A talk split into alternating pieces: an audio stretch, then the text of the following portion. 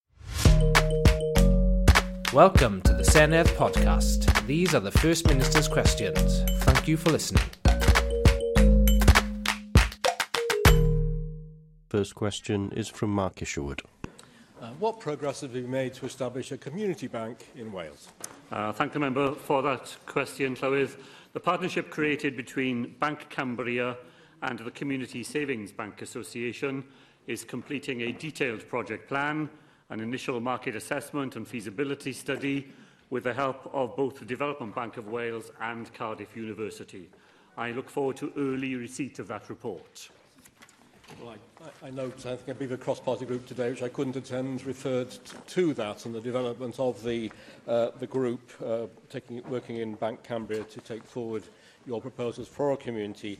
Bank. Of course, these run parallel uh, to the, de the development of uh, the Post Office uh, Banking Framework Agreement with 28 UK banks to enable customers on high streets to access uh, wider banking services and the proposals two years ago from uh, Responsible uh, Finance Wales uh, to, for others, for groups to work together to develop a a community bank model. And of course, I used to work in one, the, the bears of the community banks, one of the mutual building uh, societies. However, when I um, raised with a, uh, the First Minister uh, at that time in 2010 here the uh, risk management cap capital adequacy requirements and regulation a new bank would have to comply with, uh, which an established bank partner would not. The then First Minister agreed that setting up a new bank can be a, quote, costly and protracted business if you start from scratch and using the the expertise that is already in the sector to develop a social model of banking makes sense. Um, what um, uh, discussion have you uh, and your colleagues therefore had uh, in consultation with consumer groups and industry experts regarding the feasibility of uh, a community bank in Wales reflecting those core uh, banking needs, regulations and principles? Uh, well, I uh, thank Mark Isherwood for that question. He is quite right to say that the business of setting up a new bank uh, has significant regulatory hurdles to overcome and that it can be a protracted business. But that is why we are working with the Community Savings Bank Association. And in that way, the landscape has changed since 2010. Because the Community Savings Bank Association, coming out of work carried out by the Royal Society of Arts, has financed itself and led preparation of constitutional documents, IT systems, branch designs, payment system links, product specifications, and critically, banking license application documents. So there is now a great deal more work that has been done by a group of experts that gives us the foundation for what Bank Cambria can do here in Wales. Uh, the banking licence application document particularly breaks the process of obtaining a licence into a number of manageable phases. And that's the way that we intend to work through the process in Wales, taking it a step at a time. That's why the initial market assessment and feasibility study is so important, because it will test those basic questions of viability and sustainability, And then we will move to the next stage, working with 11 other initiatives that are at various stages of progress across the United Kingdom, each one of them under the umbrella of the Community Savings Bank Association, giving us the confidence here in Wales that we have the advice we need to make a success of our ambition to establish a community bank. Rhina Piorwerth. Thank you. I'm sure it would be easier if you had our own regulatory rules in order to establish such a bank. But we, as a party, have supported having a community bank for many years, and I look forward to having an account in our community bank here in Wales. And of course, this is a response now to the fact that high street banks have left our communities in the numbers that we have seen over the past few years. And would you agree with me that the fact that we have failed to regulate and failed to put conditions on those banks has left us in this position where we have seen that exodus of financial services from our high streets in the way that we have seen over the past few years? Well, to be honest, Llywydd, it's so complicated. You just can't say that the, it's regulatory issues that lie behind uh, what's happened on the high street. What the banks say is that the business model that they've used over the years just doesn't work as it used to. Many years ago, the numbers of people using the branch, they have fallen. Very many more people do their banking online. And so there is something about the business model too. And that's why it's been so important to work with the Community Saving Bank Association because they've created a new model.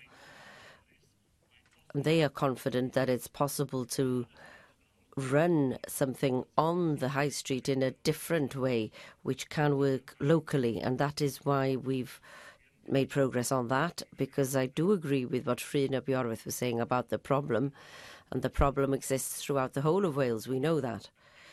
But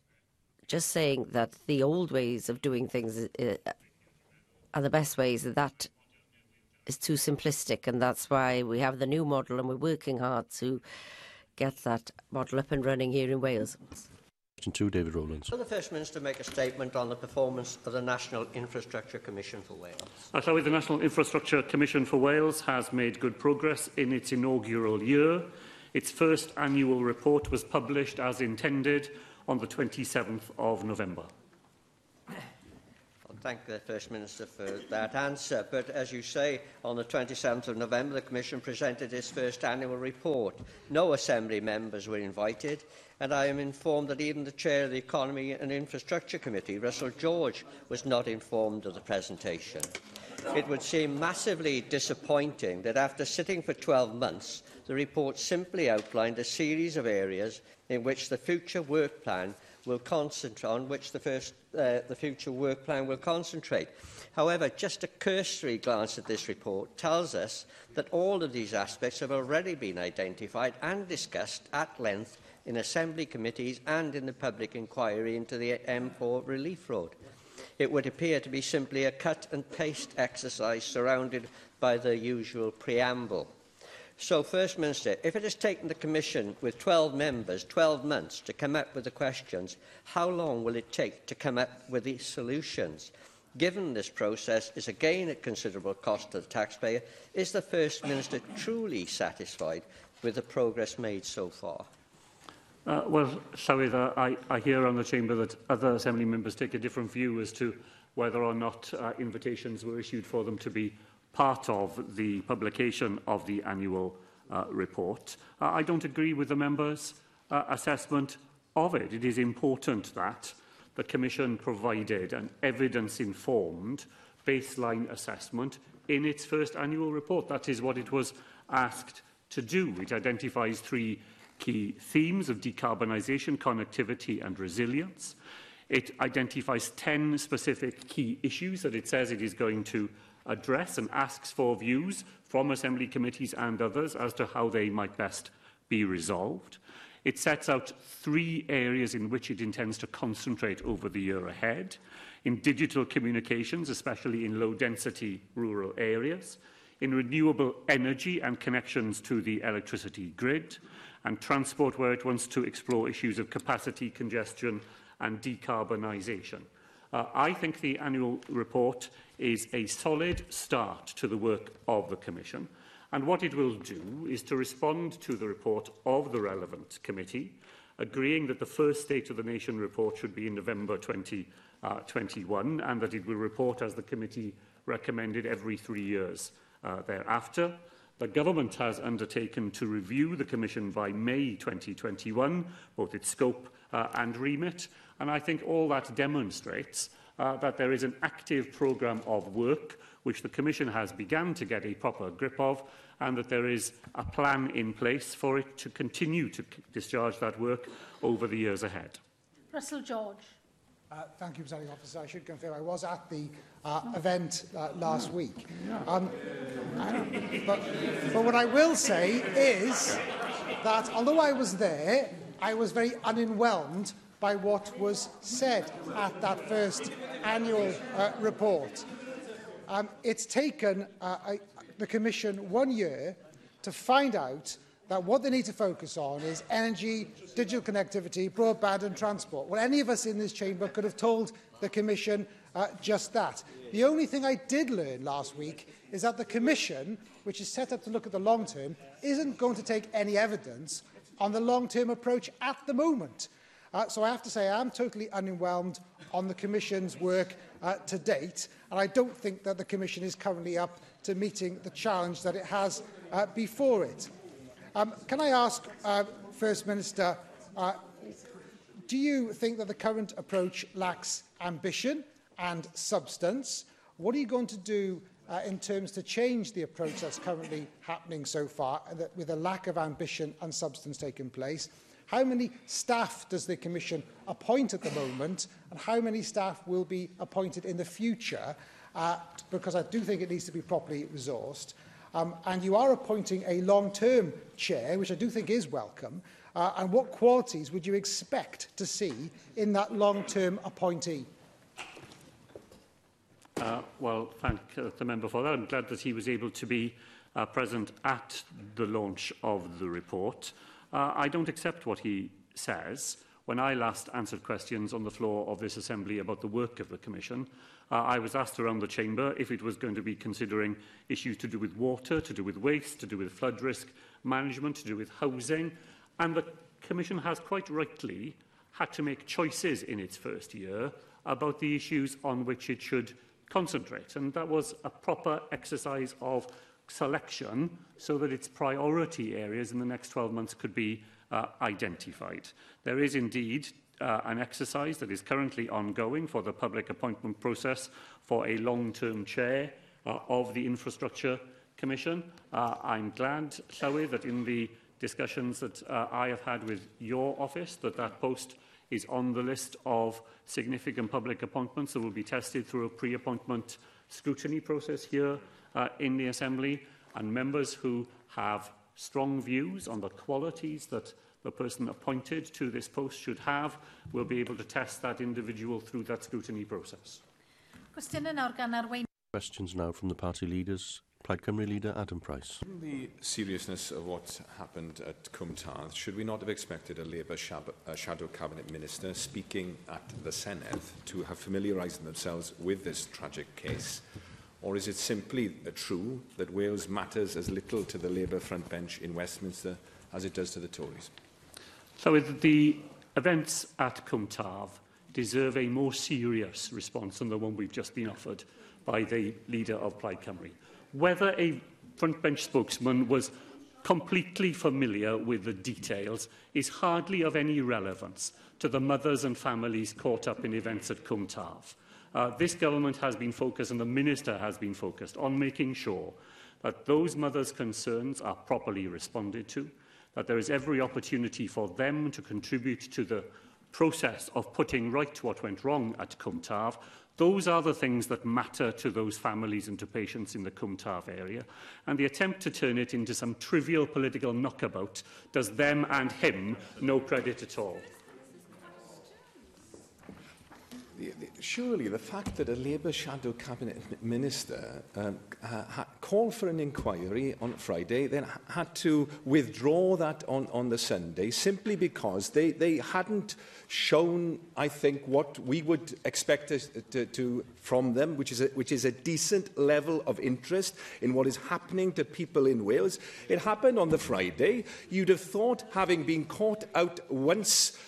by, the, by their indifference and ignorance in relation to what is happening in Wales.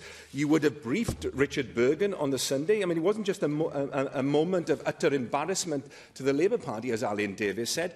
You know, his silence in not being able to respond to me in terms of what's happening uh, into the NHS in Wales, it spoke volumes about uh, a, uh, a, uh, uh, an indifference to Wales that borders on, on contempt. Now, one area that I did agree with Richard Ber Bergen, one area I did agree with Richard Ber Bergen is in relation to the, the NHS, the President of the United States clearly um, despite his, his denials earlier today, uh, is, is a clear and present danger to the future of the, of the NHS. But can you explain, can you explain, therefore, why you will not be supporting our proposal in the motion, motion set out before the Senate to give this institution a constitutional veto on any trade deal which will imperil the NHS, and why you're not supporting our call uh, to back the NHS Protection Bill that Plaid Cymru MPs will be supporting in the next Westminster Parliament?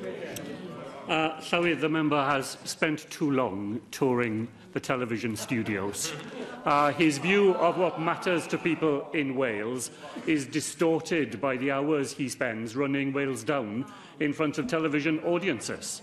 Uh, and in fact, he's a victim of his own propaganda if he believes that shadow Labour members are somehow answerable to him. The NHS in Wales, Wales is controlled... Wales, the NHS in Wales is controlled by a Labour government with Labour ministers here answering questions across this chamber every week and on every aspect of it. That's where decisions are made. If he doesn't understand devolution, luckily people in Wales do, and they will take, I think, not kindly at all uh, to his view But the things that he happens to say in a television studio are the way in which public services in Wales ought to be organised. I heard him say it. Uh, so, you know, he'll want to dwell maybe for a moment on that. The reason we won't be uh, supporting by Cymru members in the floor of the House of Commons in the way that he suggests is because we are campaigning for a government that would render the need for such a bill entirely unnecessary.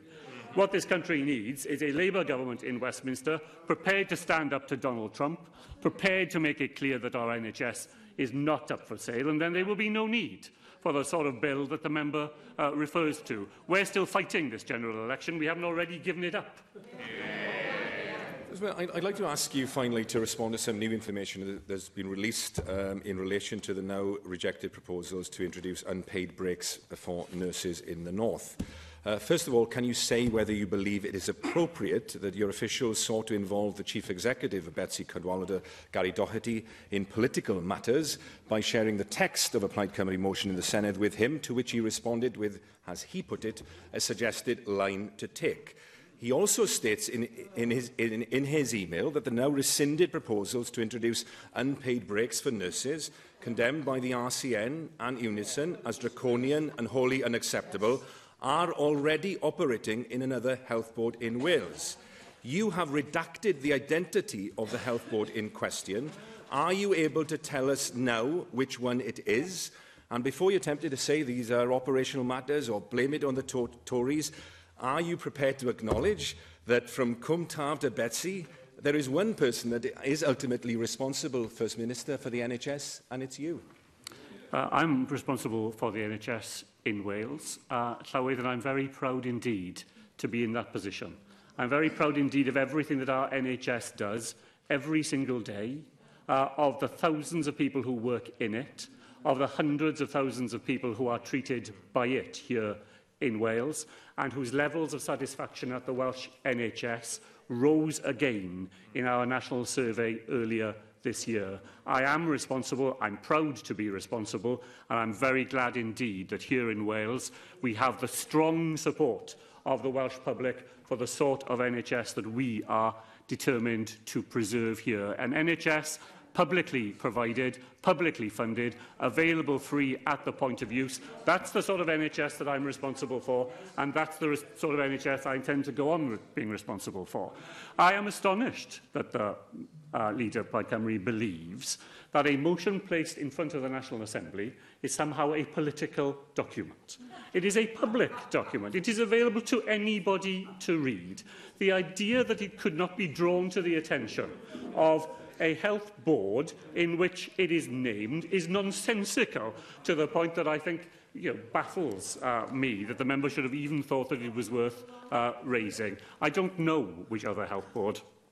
has similar arrangement, nor do I need to know. I'm not responsible for nurse rotas. I'm responsible for the policy and the direction and the funding of the National Health Service. Leader of the Opposition, Paul David.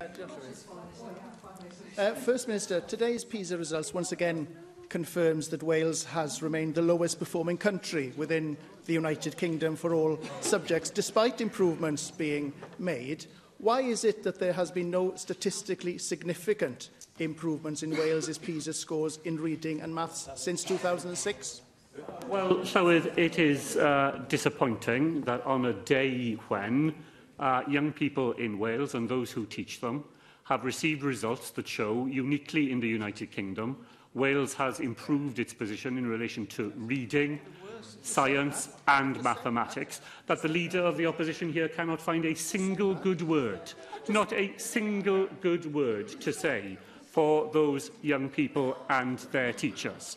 Because I think that is the, that is the story that our schools will be hearing today, that of course uh, the position is not perfect, but the news today is positive, it shows improvement in all three uh, domains. No other part of the United Kingdom is able to demonstrate that. There are many other things in the PISA results today that we should be we should be celebrating and we should be recognising the efforts the children and their teachers have made.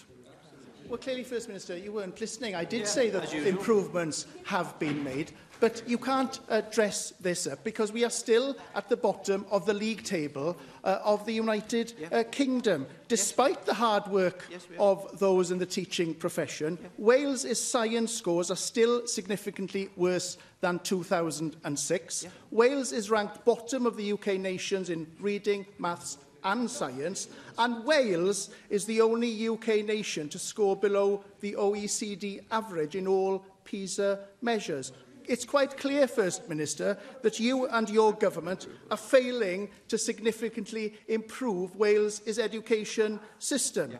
Now, I know and accept that the Welsh Government has announced a series of reforms, and only last month, Professor Calvin Jones of Cardiff Business School and Sophie Howe, the Future Generations, Com Generations Commissioner for Wales, published the Education Fit for the Future in Wales report, which called for a new hypothecated and broad-based Welsh tax, specifically directed at enabling the curriculum transition. Now, given that you confirmed last week that taxes will go up under a Labour government. Can you confirm, therefore, whether the Welsh Government will be bringing forward a Welsh education tax? Uh, I've never heard uh, this idea other, uh, other than from the member uh, himself. It has no resonance whatsoever uh, with this Welsh uh, government. The truth of today's results is that Wales is now at the international average in all three subjects for the first time ever that in mathematics and science, Wales performs at the same level as Northern Ireland uh, and in Scotland, that we have the best ever scores in reading and maths and improvement in science as well. It's not where we want to be. It's not where our ambitions for the next PISA uh, round want us to be.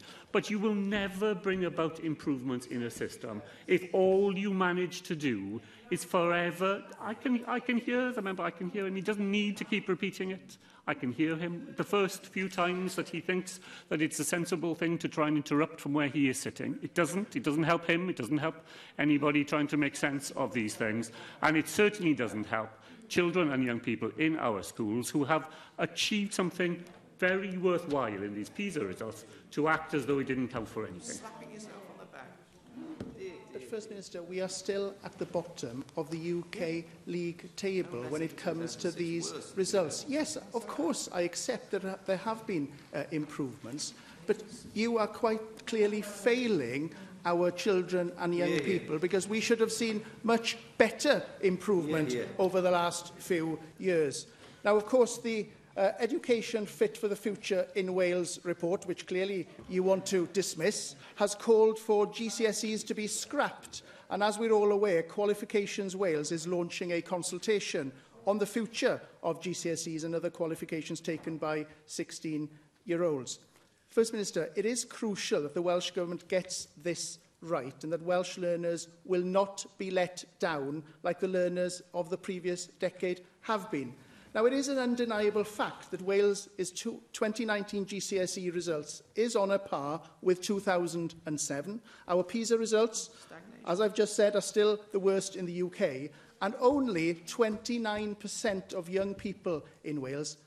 actually go to university. First Minister, what reassurances can you offer learners across Wales, as well as families and education providers, that the Welsh Government will take responsibility for its record of delivery, and that moving forward, no stone will be left unturned in ensuring that learners in Wales have access to an education system that is fit for the 21st century? Well, Llywydd, this government has the most ambitious programme of reform in the education system of any government anywhere in the United Kingdom. Uh, it's a programme for reform, which the OECD has endorsed again today uh, as the basis for the improvements that you have already seen. Uh, the member is right to say that PISA is only one of the measures uh, that we use to uh, understand the success of our education uh, system. Uh, that's why we were so pleased to see in the summer that A, uh, the best A-level results uh, in Wales are better than any region of England or of Northern Ireland. Uh, I answered a question from another of his members last week in relation to the report to which he refers and Qualifications Wales. Uh, the report will be a useful contribution to the consultation that Qualifications Wales is carrying out, but in the end it will be Qualifications Wales that will be responsible for making representations to the Welsh Government as to how we have a qualification system that stands alongside our new curriculum and that all of that underpins our ambition. Uh, and we are as ambitious as anybody in Wales for our young people to get the best possible education, to achieve everything that we would want them to achieve, and then to go on to have chances in this economy where those chances are fairly distributed rather than the sharply unequal society that his party has been determined to create. Arweinydd Plaid Brexit. Leader of the Brexit Party, Mark Reckless. May I congratulate the First Minister, the Education Secretary, the 107 schools and the 3,165 learners who took part in the PISA uh, tests. They are significantly better than the very poor results we saw in 2016. And I think it's appropriate to put that on the record. If it had been the other way, I would have been coruscating in my uh, criticism. Um, can I, however, ask, though, about the, the, the, the, the results? On the science and the maths, there is a one or two point, very fractional uh, difference where we're below the OECD average. On reading, it is rather larger. There's a seven point gap on those. And while it's true for the Welsh Government to say that these results are individually across the three areas in line and not statistically significant when they are fractionally below, uh, is it not the case that in aggregate, being below on all three, including a gap that's close to statistically significant on reading, means that the overall claim cannot necessarily be made that Wales has performed in line on an aggregate basis? Uh, well, shall we, let me begin by thanking the member for uh, the way in which he introduced uh, his question. It surely is a day to recognise the efforts that have been made and the achievements that have uh, resulted. Uh, he is right to point to the fact that the gap in reading is the largest of uh, all three. And when he has a chance, as I can see he has already begun, to look into the detail of the results, he will see that that is partly driven by the gap between boys and girls in reading scores that we have here uh, in Wales. Uh, and we know that there is work that we have to do to persuade young men uh, to take an interest in improving their literacy uh, ability uh, and that that is uh, there in the results uh, that we see. Um, there is evidence in the figures of Wales's relative improvement over time uh, in reading. Uh, we have improved our position in the OECD rankings of different countries on reading as well as the uh, other two uh, domains.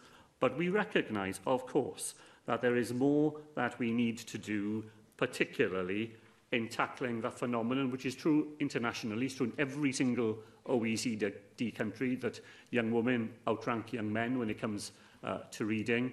That is a more challenging problem in some parts uh, of Wales, and there's more that we will want to do, and our new curriculum, we believe, will help us to do that. Well, I think what Welsh Government has said in response to these results is broadly uh, fair. And I think the points about the OECD comparisons are well worth noting uh, in light of what we saw three years ago and the difference in the debate there. And I think that should be reflected in our comments. Will the First Minister, though, accept the picture is not as rosy in the intra-UK comparisons? And while for maths and science, the gaps with Scotland and Northern Ireland are not statistically significant, we do see England doing significantly better than both us and the OECD? And are there any lessons we can learn from England in that respect? Does the First Minister also accept there is a particular issue in reading where the results have bounced back from a particularly poor result in 2016 compared to, say, maths, where we've seen quite sharp improvements for two cycles in a, in, in a row, which we should note. But the, the results for reading, A, it's a reversal of a bad result last time rather than an improving trend. And B, our results are statistically very significantly below the other three nations in the UK on reading. And I just wonder what the uh, First Minister might think from that. I just wonder, could he comment also just on two other things I thought were significant? There was a concern from head teachers in Wales reporting greater shortages of or inadequacies of educational materials, for example, textbook and IT uh, equipment. Uh, do, does he think that's a fair concern for them to express? And finally, in terms of well-being, and this was a UK-wide rather than Wales-specific issue, uh, quite a lot of uh, young people reporting being likely to feel worried or, or miserable. And I know with the Young People Education Committee, we've done some work on this,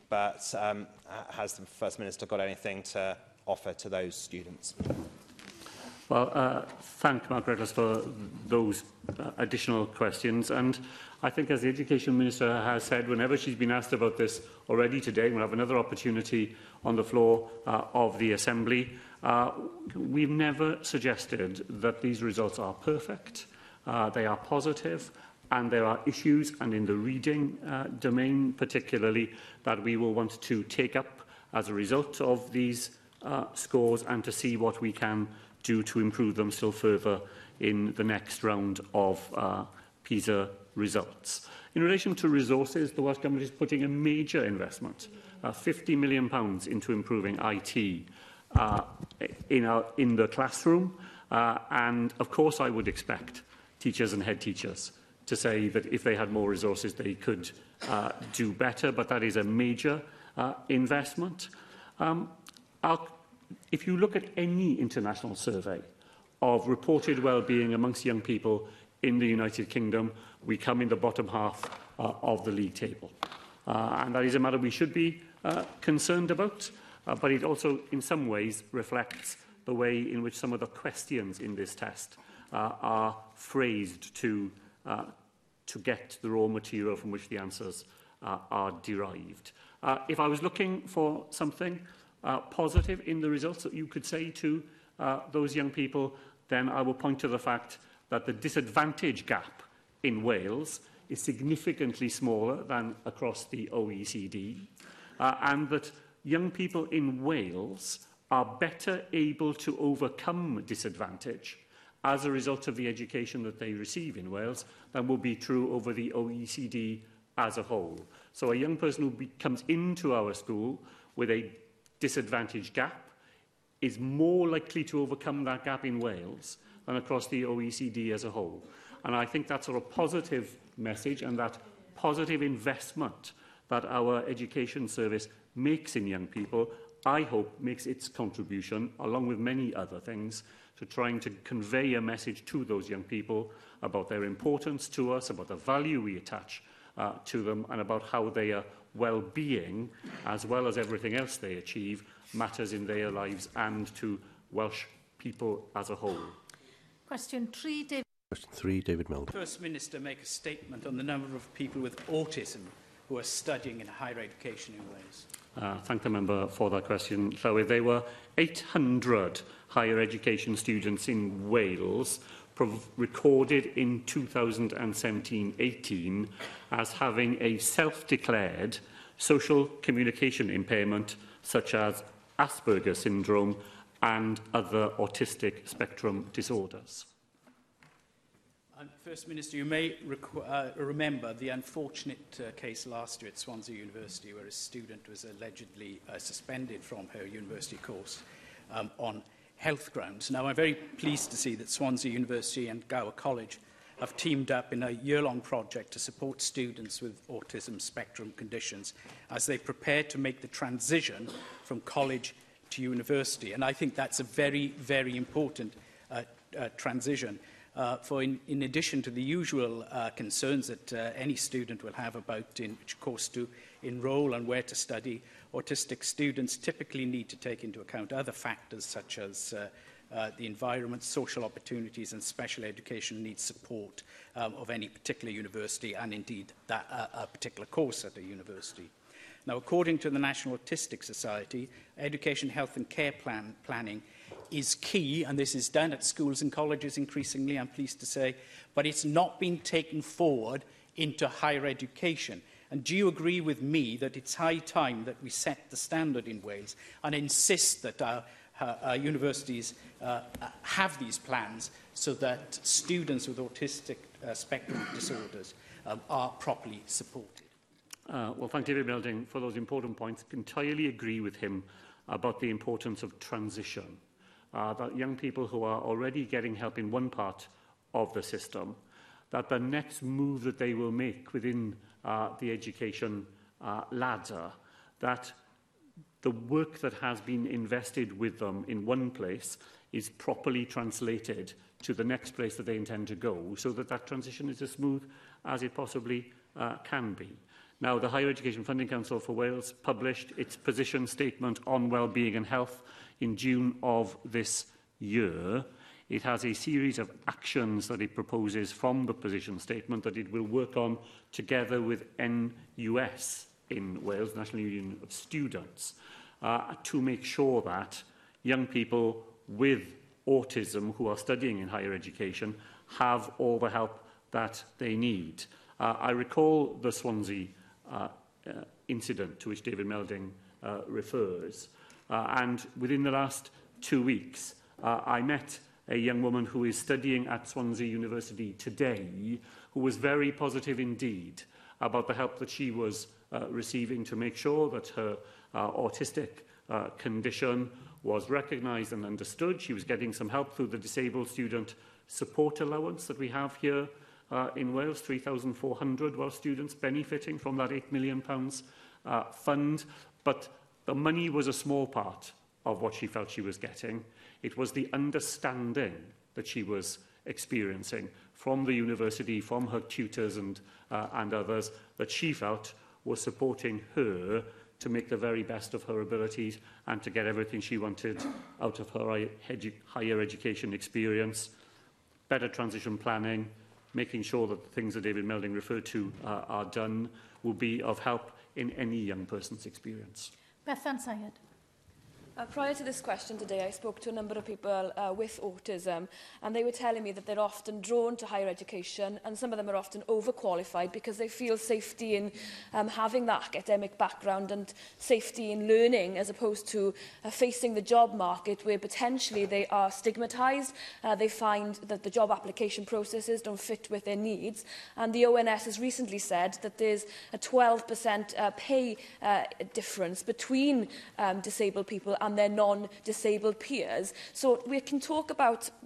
higher education and getting those with autism into the system, which is all well and good. But what is the Welsh Government doing to support them when they're going out into the real world, when they want to compete for jobs on a level playing field in, in a way which is equal to them and which respects them also?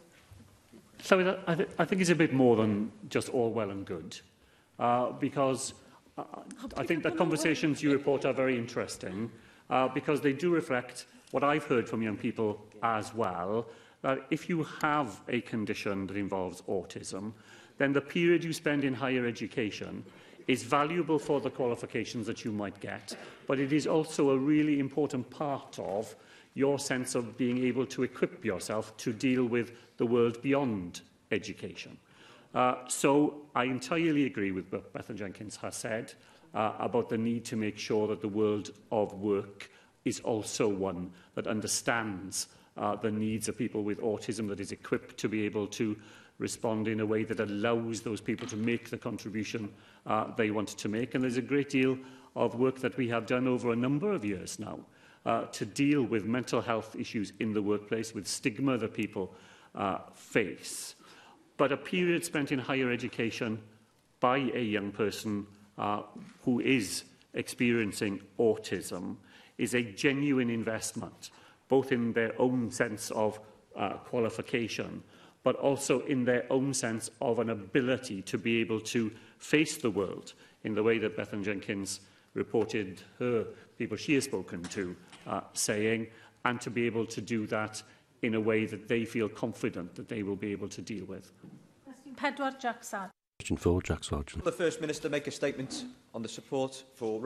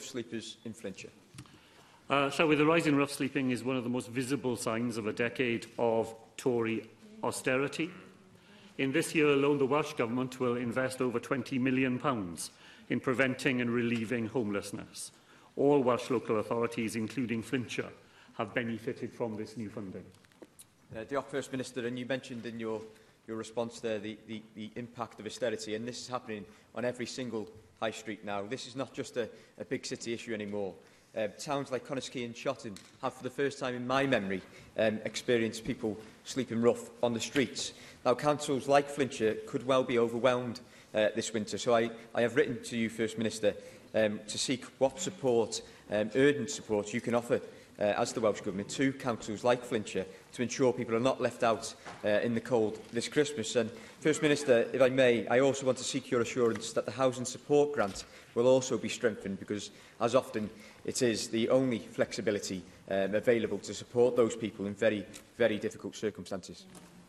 Uh, well, thank Jack Sargent for that, uh, Llywydd. He, he is absolutely right to point to the fact that many of us in this chamber have lived most of our lives when the sight of someone without somewhere to sleep would have been absolutely rare and shocking.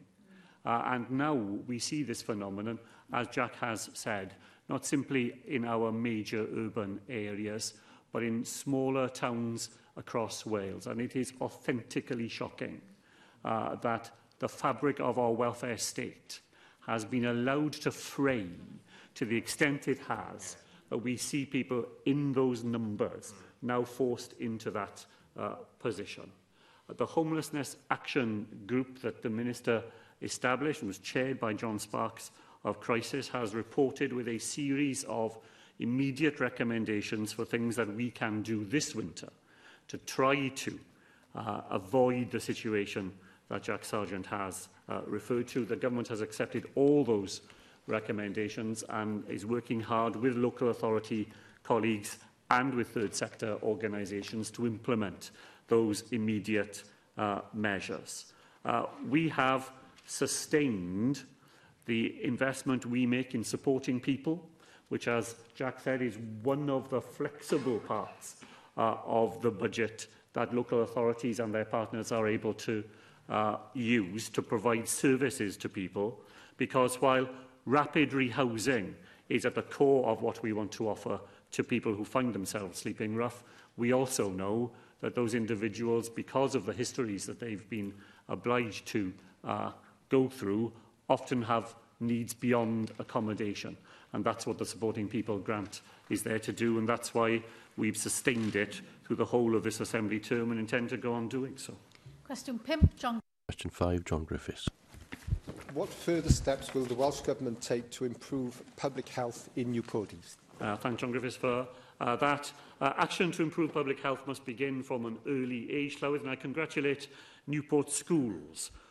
all of which are members of the Welsh Network of Healthy Schools, and eight of which have already achieved the highest level of national award for their work in promoting health amongst their young people. There are a further eight Newport schools on track to achieve this genuinely significant milestone. Well, I thank you for that thanks, uh, First Minister, and particularly highlighting the very good work taking place in Newport schools, which obviously I'm very familiar with. Um, I recently met with the British Lung Foundation and um, the extent of breathing problems, I think, is now something like one in five people um, in the UK having breathing difficulties. Uh, and obviously, clean air um, is a key way of um, ameliorating and hopefully in due course eliminating those problems. So we need to get to the stage where people are breathing clean air with healthy lungs.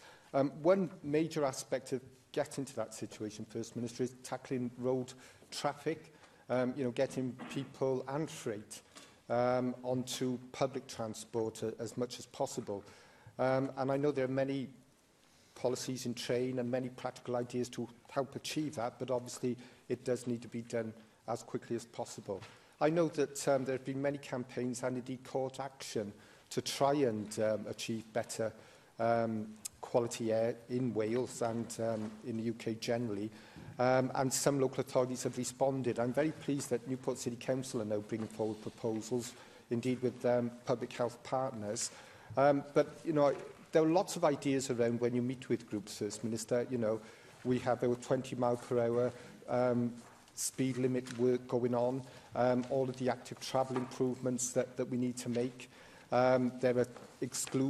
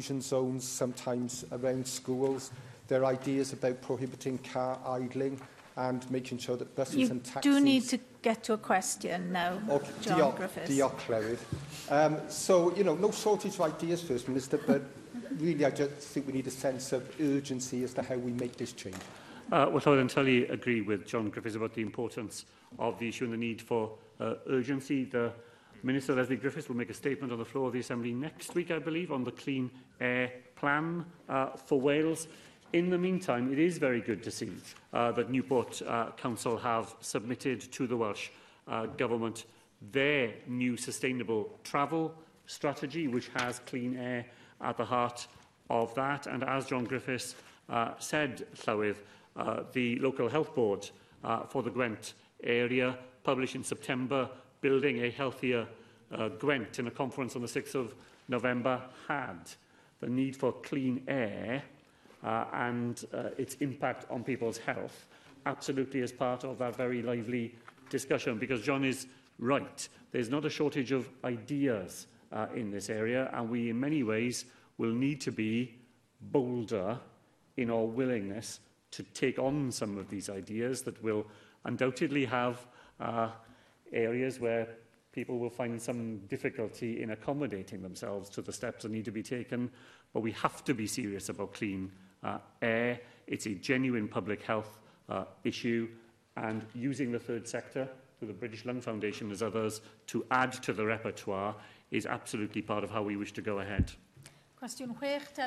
Question 6, Daleth. Jewell statement on priorities for the NHS in South East Wales. Uh, thank the member for that.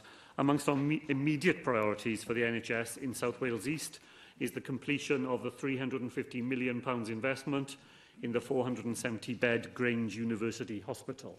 It will provide specialist acute and critical illness services for over 600,000 people in the southeast of Wales.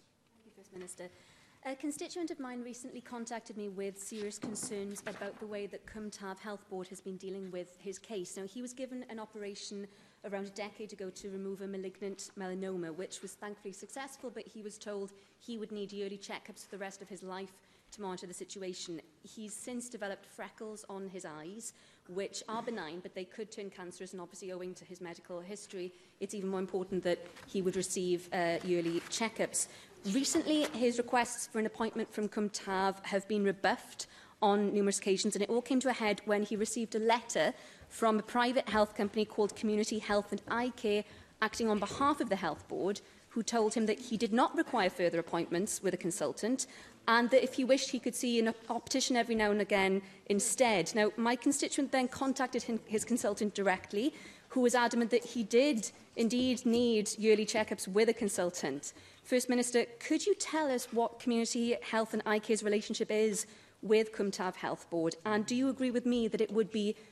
completely unacceptable for a Welsh Health Board to employ a private company yeah, yeah. to cut waiting lists by denying patients appointments that they need for health reasons? Good question. uh, Llywydd, uh, I'm not familiar uh, with the details, of course, uh, of the individual case. Uh, and as Cwmtaf is not in South Wales uh, East, I haven't come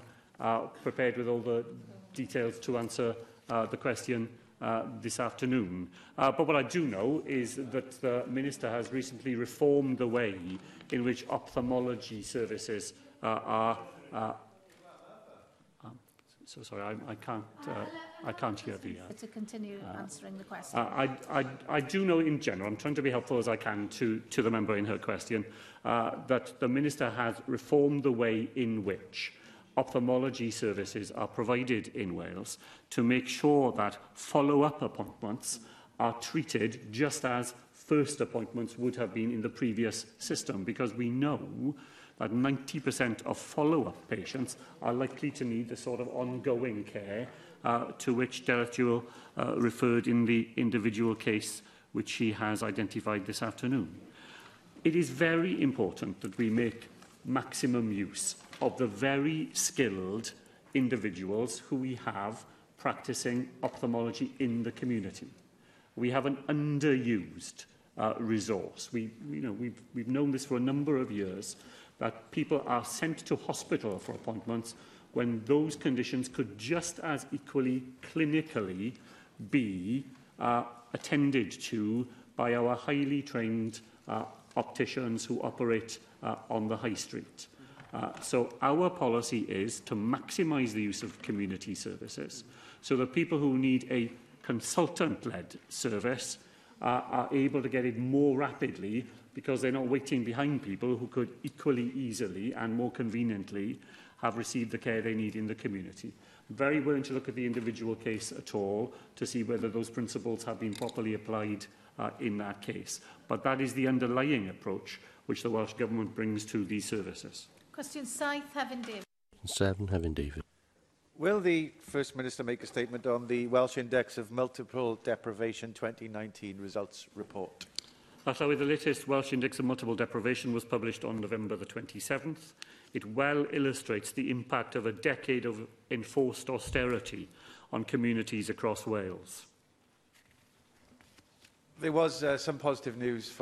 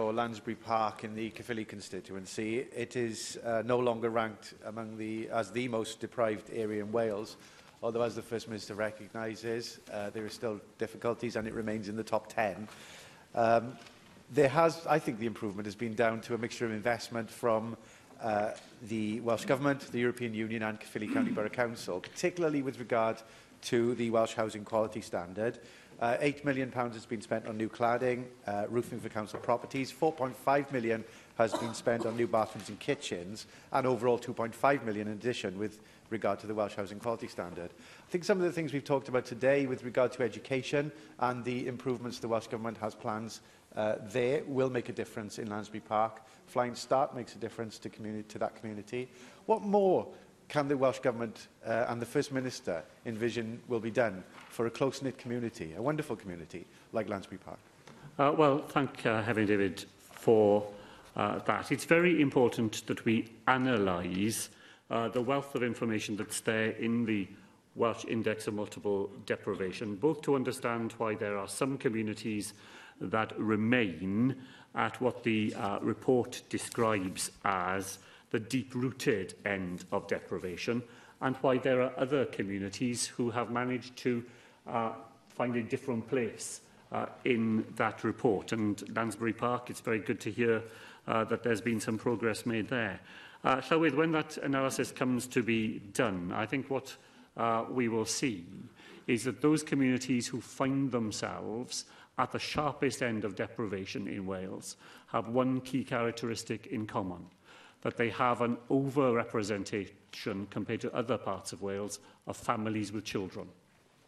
And the reason that they end up in the position they are in is because of the cuts in benefits that those families have had to face over the last uh, decade. A lone parent in Wales uh, will lose £3,720 every year as a result of benefit cuts in Wales. A family with three or more children in Wales uh, will face cuts of £4,110 every year. That's £75 every single week, less to manage on to meet the needs of your family and your children. And those communities that find themselves at the sharpest end of the Welsh Index of Multiple Deprivation have more families with children than other communities in Wales. And it's no surprise to me that you see that reflected in the tables. But just as we look to understand why there are communities that face those challenges, it's really important that we look to see how other communities have managed to find themselves in a different part of the spectrum. So Town here uh, in Cardiff, where we are today, which back in 2005 was ranked in the top 10 of the most deprived wards in Wales is today ranked at 150. Uh, the Riverside ward in my own constituency where I live was ranked 11th in 2005 and is now 108th. So there are communities, and they're to be found not just here in Cardiff, but in Swansea, in Merthyr, in Aberavon, in Caerphilly, in RCT. There are communities that found themselves at the sharpest end who today have moved to a different part of the spectrum. And it's equally important that we try and identify what the conditions have been that have allowed those communities to move in that direction. I think Kevin David, in pointing to the Welsh quality housing standards and some other investments that have been made, has begun to help with that analysis, identifying the factors that create conditions of success and then helping us to do more of that in the future. Tylwyr cwestiwn 8 yn ôl.